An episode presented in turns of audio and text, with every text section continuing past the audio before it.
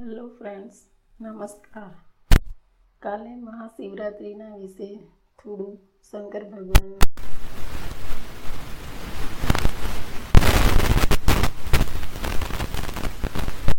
મનુષ્યે પોતાની રુચિ, પ્રકૃતિ તથા સ્વભાવને અનુરૂપ જીવનમાં કોઈ પણ આદર્શને અપનાવવો જોઈએ. સનાતન ધર્મમાં જીવનને પૂર્ણ બનાવવા માટે અનેક આધ્યાત્મિક આદર્શો નક્કી કરવામાં આવ્યા છે. આપણે જે આદર્શોનું પાલન કરવું હોય તે કરી શકીએ છીએ. આદર્શોની બાબતમાં ભગવાન શિવ સર્વોત્તમ અને અજોડ છે. તેઓ આધ્યાત્મિક પૂર્ણતાનું મૂર્તિમંત પ્રતીક છે. ભગવાન શિવ યોગના જનક છે. તેઓ આદિ ગુરુ તથા આદિ યોગી છે.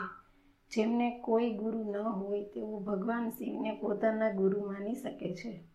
એવું આપણા શાસ્ત્રો કહે છે, ભગવાન શિવના માથા પર ચંદ્રમા બિરાજમાન છે. તે શીતળતાનું પ્રતીક છે. આપણે ગમે તેવી વિપરીત કે વિકટ પરિસ્થિતિમાં મગજને શાંત રાખવાનો આ સંદેશ છે. શિવજી ગંગાને પોતાની જટામાં ધારણ કરે છે. શિવની આ સમર્થતા તથા લોક કલ્યાણ માટે ઉદારતાપૂર્વક સહયોગ આપવાનું પ્રતીક છે ભગવાન શિવ. હિમાલયમાં કૈલાસ પર્વત પર એકાંતમાં હંમેશા તપમાં લીન રહે છે.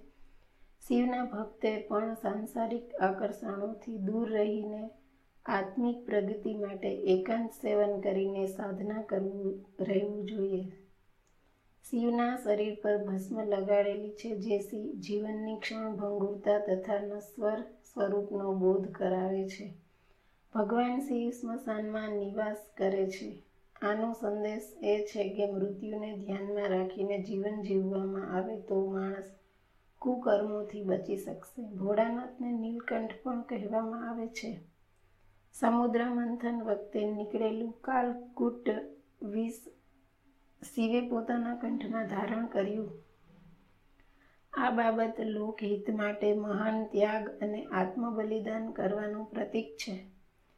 વાણી પર સંયમ રાખી સહિષ્ણુ તથા ઉદાર રહેવાની પણ પ્રેરણા છે. શિવજીનું ત્રીજું નેત્ર દૂરદર્શિતા તથા વિવેક બુદ્ધિનું પ્રતીક છે. તે ઉચિત કે અનુચિતનો ભેદ સમજાવે છે. જી, શિવના ગળામાં વીંટાયેલો સાપ અહંકાર તથા ક્રોધનું પ્રતીક છે. શિવજી વ્યાર્ધ ચર્મના આસન પર બિરાજે બિરાજે છે, જે બતાવે છે કે શિવના ભક્તે પણ પશુતાને તથા હિંસક વૃત્તિઓને દબાણમાં રાખવી જોઈએ. શિવના હાથમાં ત્રિશુલ તથા ડમરું રહે છે. સંગીત, નૃત્ય તથા ઉલ્લાસનું પ્રતીક છે. મનુષ્ય સદચિંતન અને સત્કર્મો કરવાની સાથે જીવનને સંગીતમય બનાવવું જોઈએ.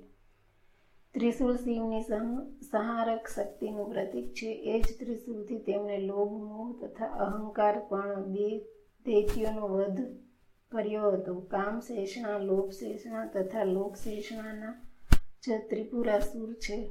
આ ત્રણ દોષોથી દૂર રહેવાનો આ સંદેશ છે. શિવનું વાહન, નંદી, સૌમ્યતા કર્મઠતા તથા સાત્વિકતાનું પ્રતીક છે. ભગવાન શિવ તેમની આ વિશેષતાને કારણે જ દેવોના દેવ મહાદેવ કહેવાય છે. ઓમ નમઃ શિવાય. આપ એડવર્ટાઇઝિંગ માટે અમને ઈમેલ કરી શકો છો. Thank you